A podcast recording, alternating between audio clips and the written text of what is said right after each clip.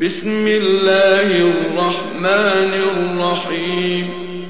إذا زلزلت الأرض زلزالها وأخرجت الأرض أثقالها وقال الإنسان ما لها يومئذ تحدث أخبارها بأن ربك أوحى لها.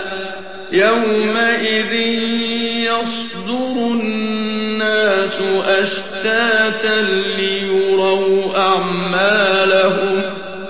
فمن يعمل مثقال ذرة خيرا يره. ومن يعمل مثقال ذرة شرا يره